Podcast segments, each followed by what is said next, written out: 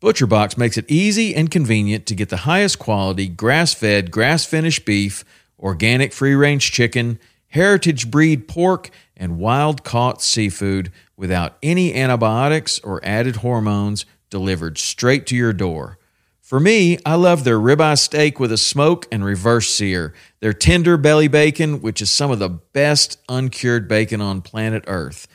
ButcherBox partners with people, small farmers included, that treat their animals in the best possible way and never give any added antibiotics or hormones. When you join, you choose your box and delivery frequency. You can cancel at any time without any penalty, and ButcherBox delivers amazing and fresh meat right to your door in a 100% recyclable box.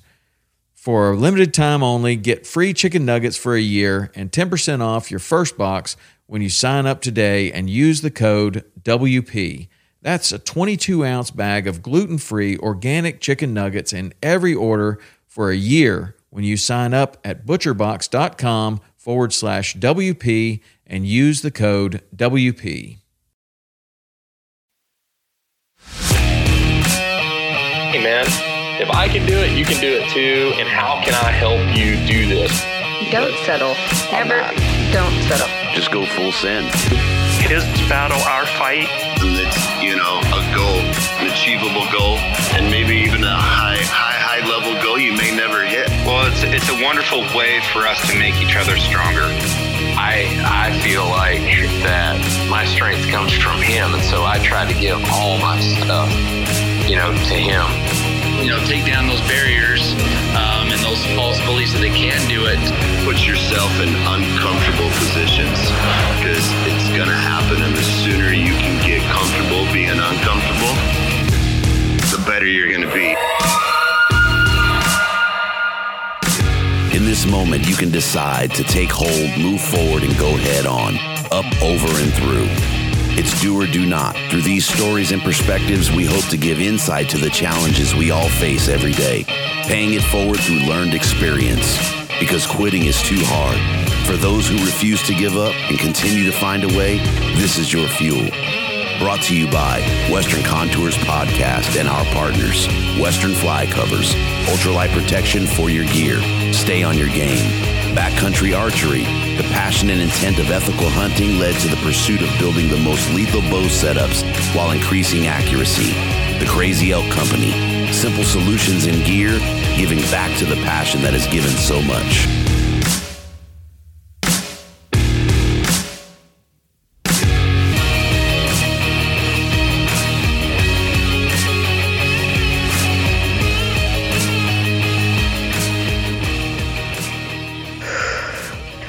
Twenty-four, twenty-five, twenty-six, twenty-seven. Breathe. Stop. Check your surroundings and the new perspective you've gained.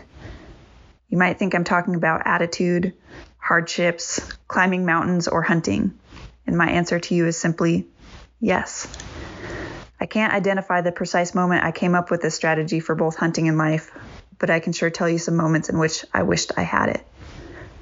In 2009, I was a freshly certified helicopter rappeller for the U.S. Forest Service on my first national response of the season with our crew.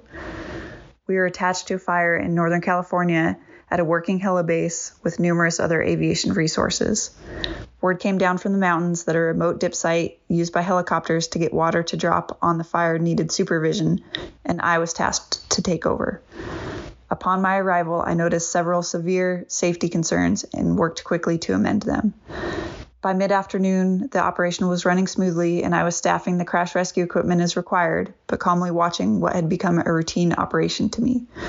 Helicopters came in for water and left heavy to support our brothers and sisters on the ground. One iteration, however, was not like the rest.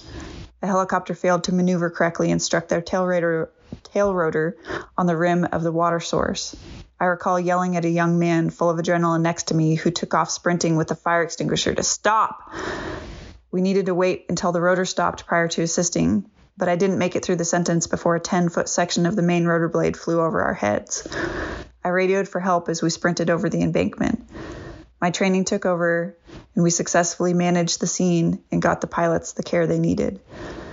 One shift of working with federal aviation investigators later, I was back at the helibase working to load cargo into nets destined for crews working and sleeping on remote sections of the fire. Another crew at the helibase was also a rappel crew, and the day came where they were required to perform practice rappels to maintain proficiency. We needed that at least once every 14 days. They took flight, and I continued to labor about my tasks until I heard a scream. I looked up to see a man descending from the sky at an alarming rate. Had I seen what I just thought I saw? A person had fallen out of the helicopter from roughly 200 feet or more. The determined look in my boss's eyes as he sped past our location with our certified medical personnel told me they witnessed it too. I ran over to see how I could assist, only to feel absolutely helpless as a flurry of activity occurred around our fallen brother. I stood motionless as they attempted to revive him until one person saw me and quietly asked me to go wait at our helicopter pad for the return of our ship and have him shut down on arrival. I anxiously listened to the radio traffic and knew exactly the outcome when my boss asked for a landline number to provide an update. We don't announce deaths over the radio. Our crew was forever changed that day.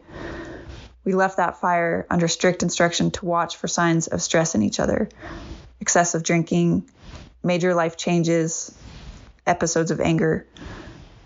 I lovingly took care of my coworkers amidst many of these outbursts. One drank so much Canadian Hunter, I would suspect Canada would consider him a citizen. He also left his oven on for a week straight. One moved suddenly out of a home he'd lived with and friends for years to a small place by himself. Another smashed all his dishes in the street. I was so preoccupied with their emergencies, I didn't see how close I was to drowning in my own. I didn't sleep for days at a time. I'd lost weight. And I swear if you looked at me wrong, I felt like I could have watered the desert with my tears. I existed like this for months before I recognized the brokenness in me. And even then, it took months more to labor through my challenges because I tried to confront them all at once. The trauma was overwhelming. Now, I tell you that story not for empathy. I tell it because you can't be a solid pillar of support for others, your family and friends, when you yourself are crumbling. It's only a matter of time. Address it. See yourself clearly and take small, digestible steps towards where you want to be. For me, my example of that mentality comes from a magic number while I'm hunting 27. It's 27 steps at a time. Even when I hunt with my mother, there's been days she looks at the mountain ahead and says, There is no way, I can't. I'm going back to camp. I smile and ask her for 27 steps. We do that and we look at the new terrain that it exposed. We enjoy the view. We might grab a snack or water, and if we're lucky, that new perspective has revealed just what we're after. If not, I smile ruefully and tell her that 500 more iterations of that and we'll be at the top. And you know what? We summit every time.